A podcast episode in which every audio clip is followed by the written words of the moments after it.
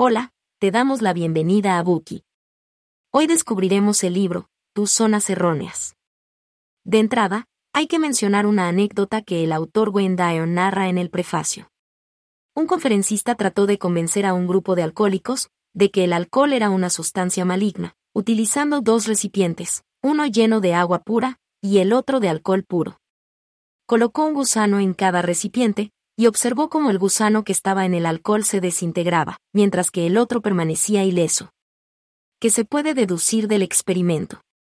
El conferencista intentó transmitirle a la audiencia los peligros del consumo de alcohol, pero lo que ésta aprendió del discurso fueron sus beneficios. La moraleja de la historia es que las personas interpretan las cosas en función de sus valores, creencias, prejuicios e historia personal. En tus zonas erróneas, hay muchos ejemplos de este fenómeno, en los que se muestra cómo las personas oyen y perciben las cosas de forma diferente, muchas veces basándose en sus prejuicios e ideas preconcebidas. Este libro pretende ayudarnos a ser más conscientes de nuestros patrones de pensamiento y a superar dichos patrones negativos que nos impiden llevar una vida plena. Su autor, Wayne Dyer, fue un orador y escritor de fama mundial especializado en superación personal y crecimiento espiritual. Es autor de más de 40 libros, 21 de los cuales fueron superventas de The New York Times, entre ellos Deseos Cumplidos, 10 Secretos para el Éxito y la Paz Interior, y El Poder de la Intención. Además, produjo varios programas audiovisuales. Dier se doctoró en orientación educativa en la Universidad Estatal Wayne, y fue profesora auxiliar en la Universidad de San Juan. Gracias a su trayectoria como docente y psicólogo clínico, se percató de que existía una demanda generalizada de principios de autodescubrimiento, y crecimiento personal, por lo que se propuso poner dichas ideas a disposición de un público más amplio. Tus zonas erróneas, su primer libro dirigido al público general, fue lanzado en 1976, y se convirtió en una sensación mundial, que impulsó su carrera como escritor y conferencista.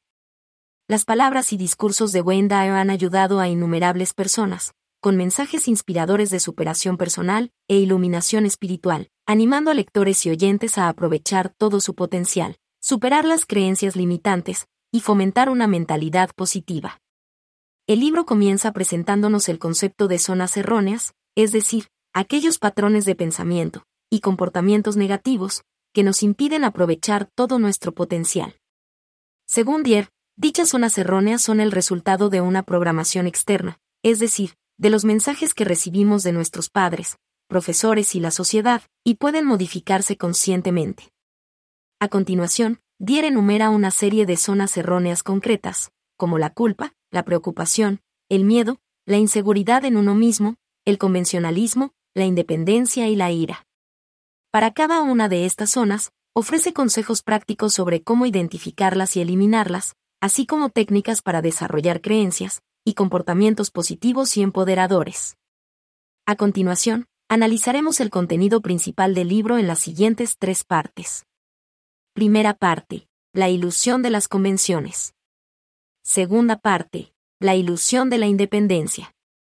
Tercera parte, la ilusión de la ira. Primera parte, la ilusión de las convenciones. En esta sección hablaremos de la ilusión de las convenciones. Es posible que nuestros padres o cuidadores nos hayan enseñado desde pequeños a no decir ni hacer lo indebido. Ahora bien, ¿te has preguntado alguna vez qué está bien y qué está mal? ¿Quién decide la esencia de las cosas? Con frecuencia, le preguntamos a alguien qué ropa debemos ponernos hoy, como si solo otras personas o factores externos pudieran determinar nuestro atuendo. Nos acostamos a las 10 de la noche, sin tener en cuenta si nos sentimos cansados. Vivimos conforme a muchas convenciones. ¿Alguna vez has sentido que algo no marcha bien? Las personas suelen obedecer una serie de normas y principios sin preguntarse si se ajustan a sus valores y creencias. Tales creencias suelen basarse en expectativas e ideales de la sociedad, que no son necesariamente ciertos o útiles para el individuo. De este modo, terminan atrapados en un círculo vicioso, en el que hacen lo que creen que deben hacer, sin tener en cuenta lo que quieren o lo que más les conviene. Esto puede crear muchos malentendidos, creencias limitantes y dudas sobre uno mismo, lo cual recibe el nombre de zona errónea. Es fundamental que evaluemos estas creencias y determinemos cuáles son realmente beneficiosas y cuáles no nos sirven. liberarse de dichas expectativas puede ayudarnos a sentirnos más realizados y felices. No hay nada absolutamente bueno o malo, y por lo tanto, no hay espacio para el debería. Si una convención o norma interfiere con nuestra salud mental y nuestra vida cotidiana activa, no es saludable. Si obedecemos las normas, pero al mismo tiempo pensamos que son negativas y perturbadoras, hemos renunciado a nuestra libertad de elección y dejamos que factores externos nos controlen. En el libro, el autor nos ofrece una cifra sorprendente. Se calcula que aproximadamente el 75% de la población mundial tiende a enfocarse más en los factores externos que en los pensamientos y sentimientos internos, lo cual implica que probablemente tú también seas uno de ellos.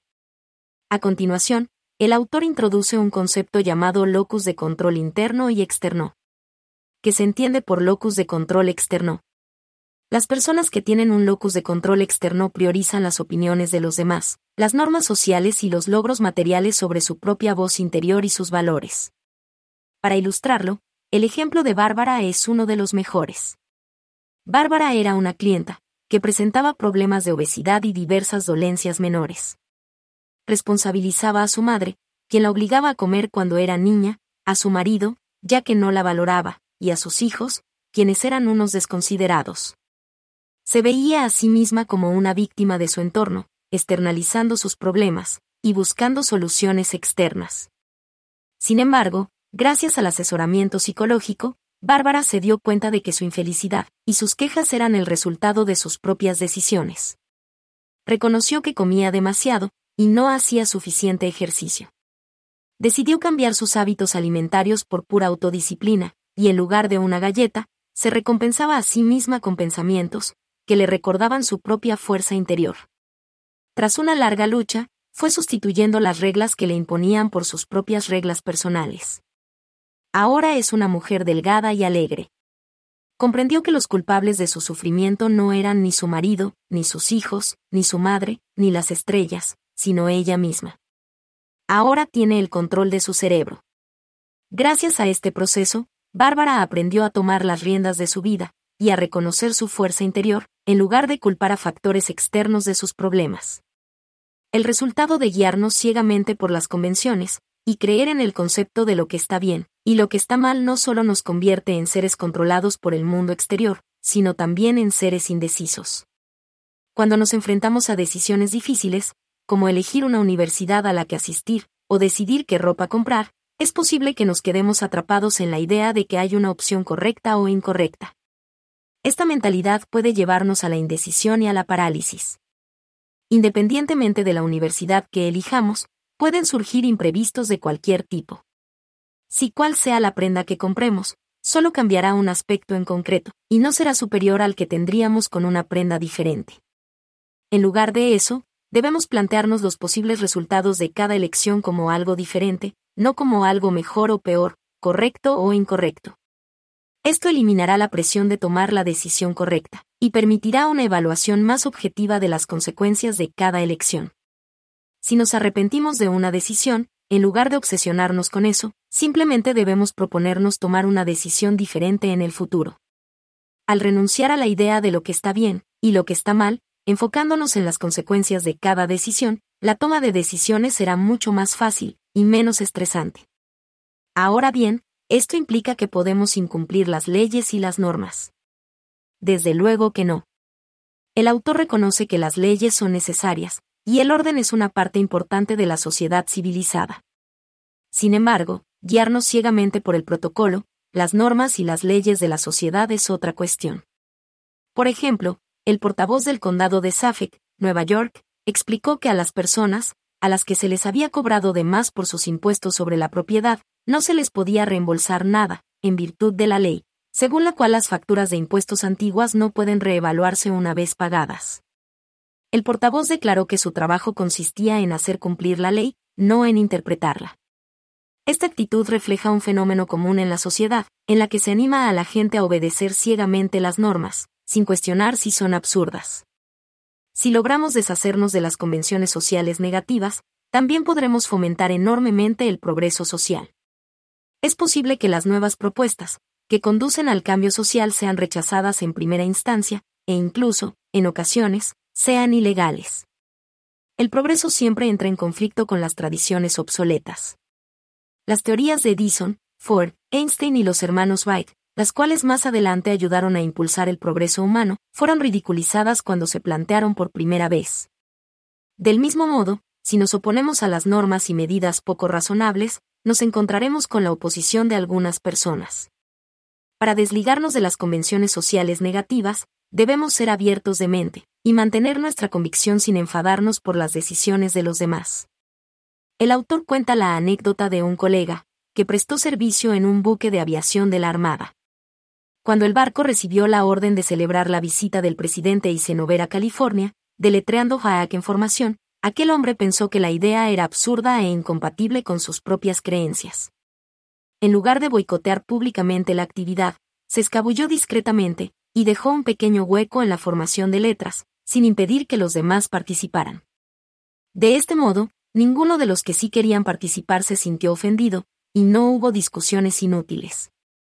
El autor nos recomienda que imitemos dicho comportamiento, y nos opongamos discretamente a las convenciones sociales negativas, sin llamar la atención ni crear conflictos innecesarios. Los alborotos solo entorpecerán la realización de nuestros objetivos. La tarea de eliminar una zona errónea implica asumir riesgos y ser proactivo. Implica tomar un camino diferente del que nos han enseñado que es el correcto, sobre todo cuando no nos funciona. En otras palabras, implica pasar a la acción y hacer cambios en nuestra vida, aunque vayan en contra de lo que nos han condicionado a pensar y hacer. Debemos preguntarnos si realmente creemos en las convenciones que defendemos, o si simplemente nos hemos acostumbrado a ellas con el tiempo. Hasta aquí, llegamos con la primera parte de este buki. A continuación, hablaremos de la ilusión de la independencia. Segunda parte, la ilusión de la independencia. ¿Alguna vez has querido quedarte en casa, o has tenido una mala experiencia al salir de ella? ¿Alguna vez has dejado que otra persona tome todas las decisiones por ti, o le has pedido consejos constantemente? ¿Alguna vez has invadido la privacidad de tus hijos al registrar sus cajones, o diarios sin permiso? Si alguna de estas situaciones te resulta familiar, o has respondido afirmativamente a alguna de ellas, lamentablemente aún estás muy lejos de la independencia psicológica. Es posible que haya llegado el momento de buscar formas de reafirmar tu independencia. La independencia psicológica implica ser completamente libre de cualquier relación, que sientas como una obligación, y no estar controlado por los demás. Se trata de tener la libertad de tomar tus propias decisiones, sin sentir que tienes que hacer las cosas solo por una relación concreta con otra persona. Ahora bien, ¿cuál es el ámbito impropio de la independencia psicológica? Según el autor, la independencia psicológica consiste en vivir de forma independiente, según nuestros propios deseos, y por supuesto, no supone cortar todo contacto social. Si nos gusta la forma en que nos relacionamos con la gente, y no nos perjudica, podemos seguir así. Por otro lado, la dependencia psicológica ocurre cuando nos encontramos en una relación en la que sentimos que no tenemos elección. Es posible que sintamos que tenemos que ser alguien que no queremos ser, y nos molesta como nos obligan a actuar.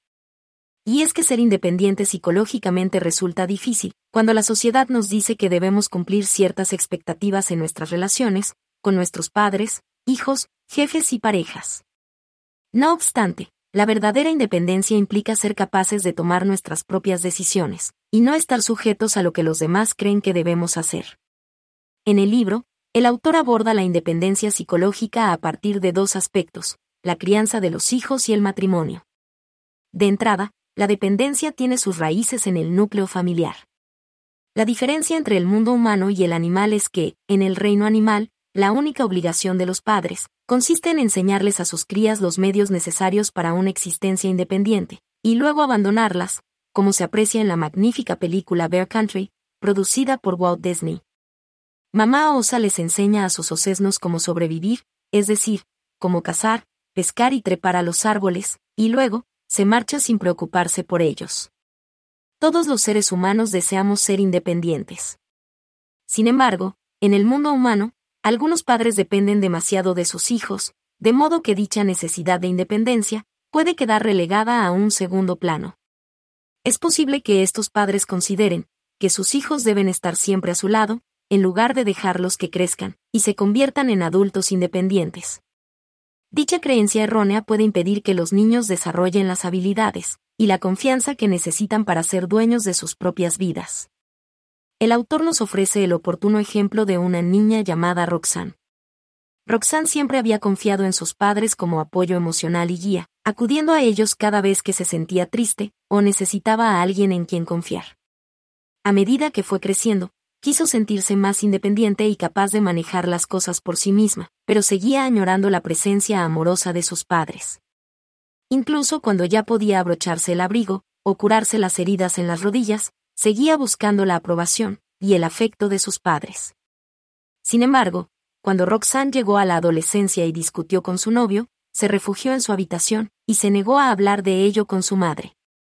A pesar de que se trataba de un proceso natural en su crecimiento emocional, y un signo de su creciente independencia, a la madre de Roxanne le costaba dejarla en paz, y seguía intentando consolarla. No se daba cuenta de que la joven ya era capaz de resolver sus problemas por sí misma, y no necesitaba el apoyo constante de su madre. Si su madre seguía presionándola, Roxanne probablemente se sentiría resentida y distante con ella. Era necesario un delicado equilibrio entre apoyar a su hija y darle espacio para que se convirtiera en una persona independiente. La búsqueda de la independencia responde a un instinto infantil, que no debemos frenar. Si eres padre, ¿alguna vez te has planteado quién quieres que sea tu hijo, y cómo vas a lograrlo? El autor afirma que solo hay un camino. En primer lugar, los padres tienen que conseguirlo por sí mismos. Si anteponemos a nuestros hijos sobre nosotros mismos, no los estaremos ayudando. Les estaremos enseñando a poner a los demás antes que a sí mismos, y a vivir una vida de humildad, sin esforzarse por progresar. Si nos sacrificamos constantemente por nuestros hijos, les estamos exigiendo el mismo sacrificio. La búsqueda de la independencia de los niños debe ser un proceso natural, pero cuando la familia gira en torno al sacrificio, puede convertirse en una crisis. Peor aún, cuando la culpa y el miedo a la decepción están presentes, en el proceso de búsqueda de la independencia, puede repercutir en la vida y las relaciones de los niños. Es probable que, en el futuro, cuando se casen, sustituyan la dependencia hacia sus padres por la dependencia hacia su pareja. A continuación, el autor describe un matrimonio modelo. Se trata de una pareja joven, en la que el marido es un poco mayor, y tiene un trabajo más prestigioso que la mujer, quien desempeña un oficio considerado secundario, hasta que se convierte en madre. Tras varios años de matrimonio y el nacimiento de los hijos, el papel de la mujer se centra principalmente en el cuidado del hogar y de los niños, mientras que se le da más importancia al trabajo del hombre, quien aporta el dinero para mantener a la familia. Desde el punto de vista psicológico, la posición de la mujer es sumisa y la del hombre dominante. Sin embargo, tras varios años de matrimonio, la mujer sumisa puede sentirse atrapada, irrelevante e insatisfecha, lo cual provocará una crisis en la relación. Dicha crisis se producirá cuando la esposa comience a adquirir una nueva perspectiva de su comportamiento y busque eliminar toda dependencia de su entorno. Esa búsqueda de independencia no será aceptada fácilmente por el hombre, lo cual generará ansiedad y conflicto. Si ambos cónyuges se esfuerzan por ser autosuficientes y fomentar la independencia sin dejar de disfrutar de la felicidad del otro, el matrimonio podrá convertirse en un proyecto apasionante. Sin embargo, si uno de los cónyuges intenta dominar al otro, la independencia se ve comprometida, y comienza la lucha por la misma, ya que es una de las necesidades humanas más importantes. Así pues, la dependencia en el matrimonio es perjudicial para el mismo. Entonces, ¿cómo podemos eliminar la dependencia y crear independencia psicológica? En primer lugar, debemos ser conscientes de que la dependencia no es únicamente el resultado de nuestro trato con personas dominantes. Al igual que todos nuestros errores, es el resultado de nuestra propia voluntad. Nuestras acciones son las que permiten que otros nos dominen. Hay muchas técnicas de dominación, y solo se aplicarán si funcionan en nosotros. Si nos convierten en personas sumisas, están funcionando. El autor nos aconseja que, en el matrimonio, nos enfoquemos en nosotros mismos, y aprendamos a adoptar una nueva actitud ante la declaración de nuestra independencia. Por ejemplo, hacernos preguntas como, ¿Qué he hecho yo para que los demás me traten así? En lugar de preguntarnos, ¿por qué me tratan así?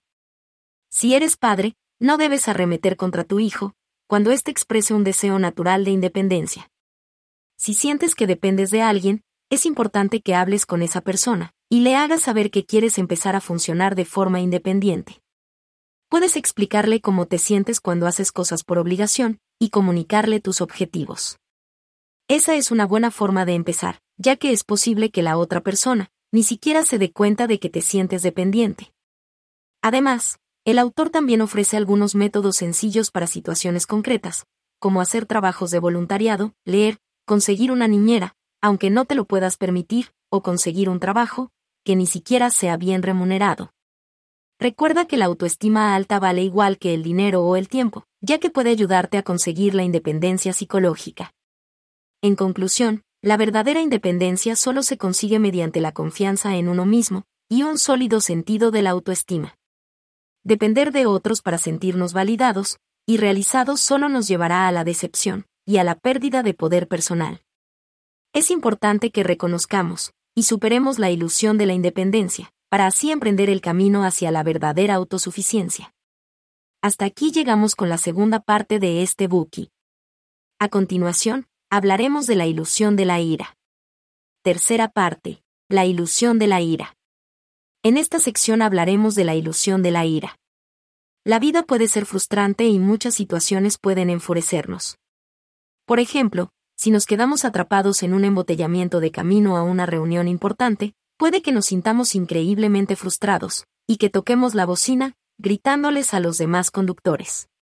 Ya o mismo modo, una discusión con un amigo o compañero puede agravarse rápidamente, y hacer que levantemos la voz y nos pongamos a la defensiva cuando los dispositivos tecnológicos dejan de funcionar, como cuando se estropea una computadora, nos ponemos a golpear el teclado y a gritarle a la pantalla.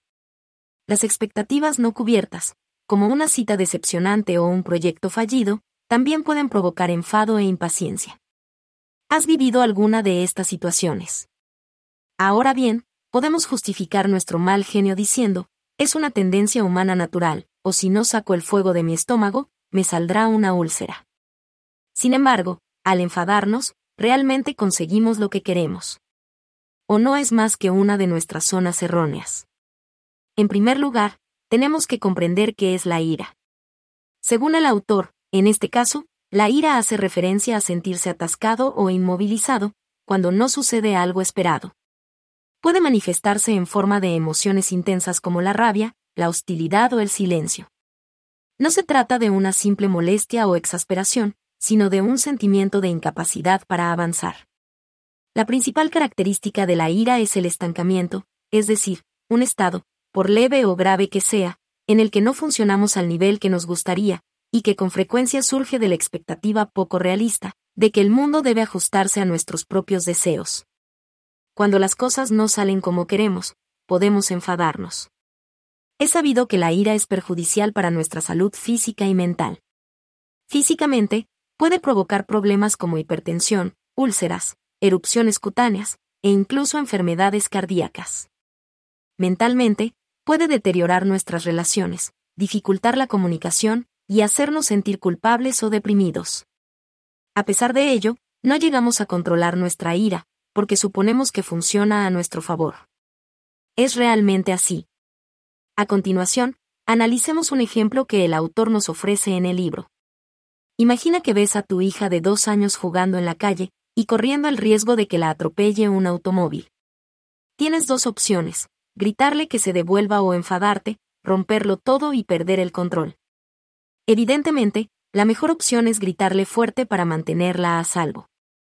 Dicha opción consiste simplemente en hablar alto, para evitar que los niños jueguen en lugares peligrosos.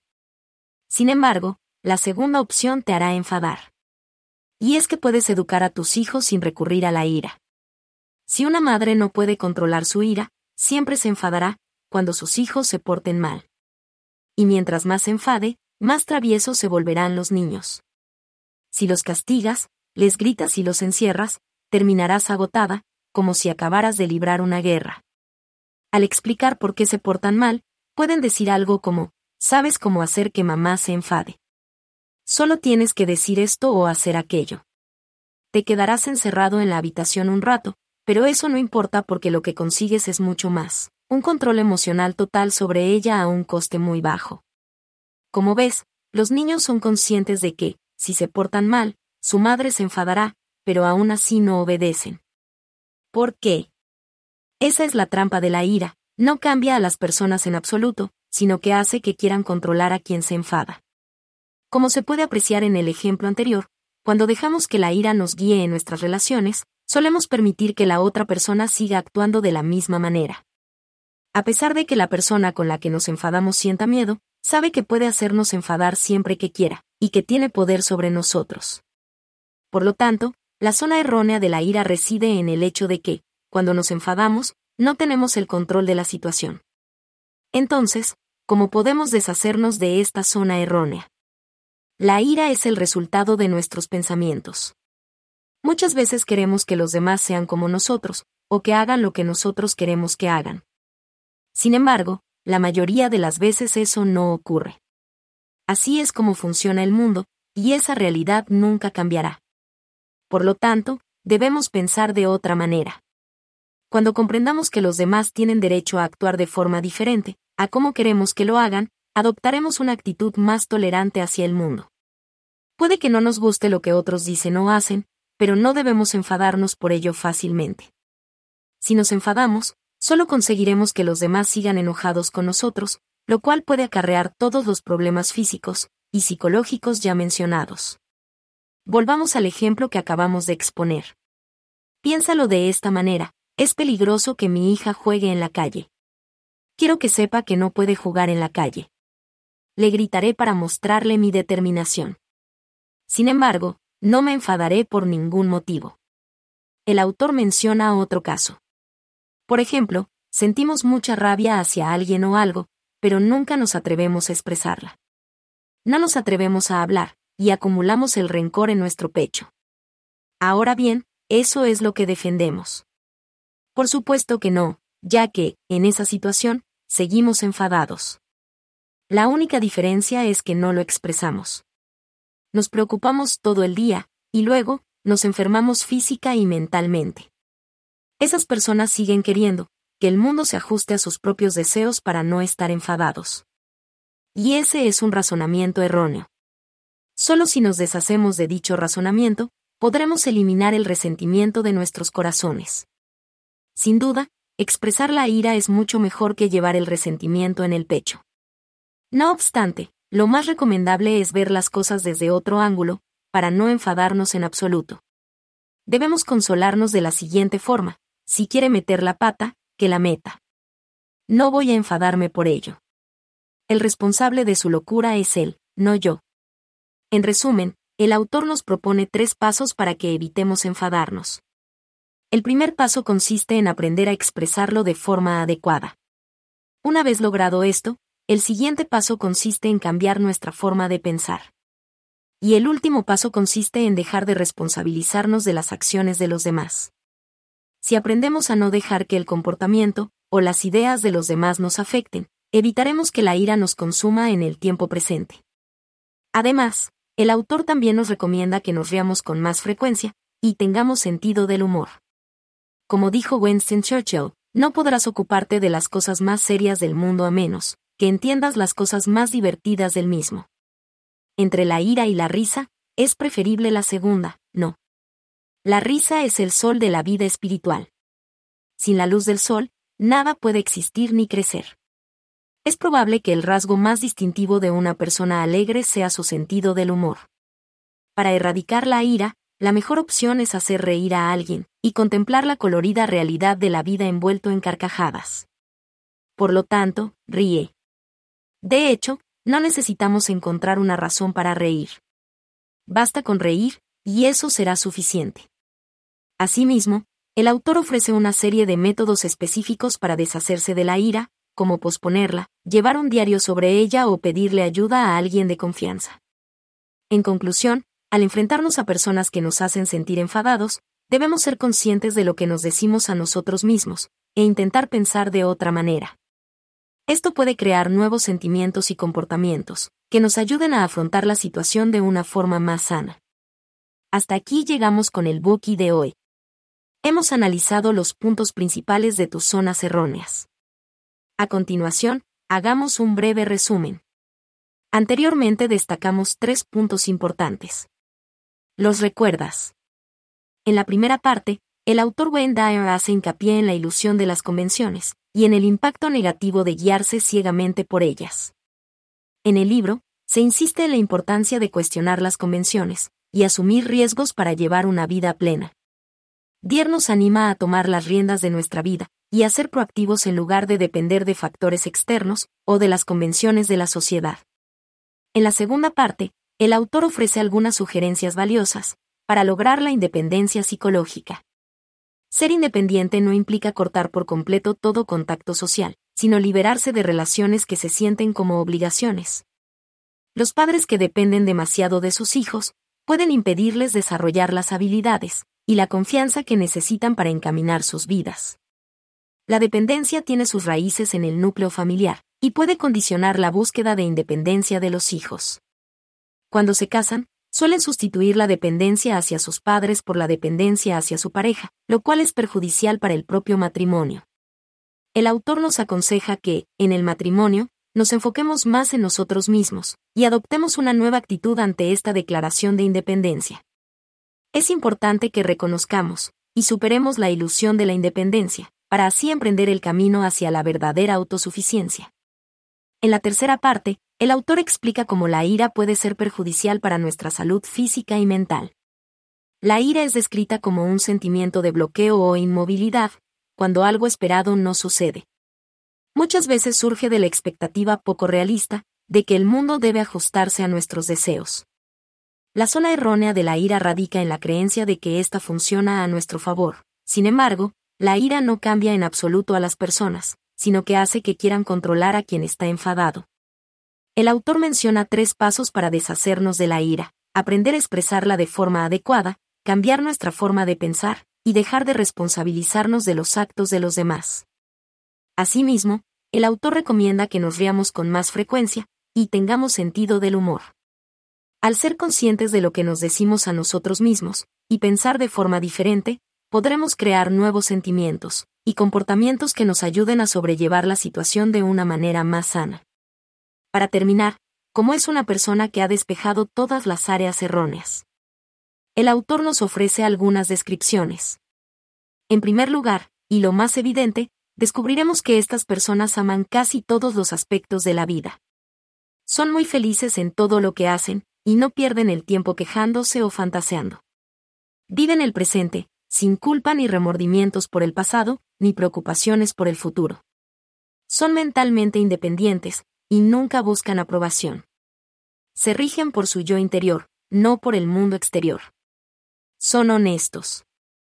Aman la naturaleza, y sobre todo, se aman a sí mismos. Suena bastante bien, ¿verdad? Quizás este mundo sea imperfecto, pero podemos aprovechar el presente y evolucionar. Si lo deseamos, podemos hacerlo ahora mismo. Gracias por escuchar. Compruebe el enlace de abajo para desbloquear el contenido completo.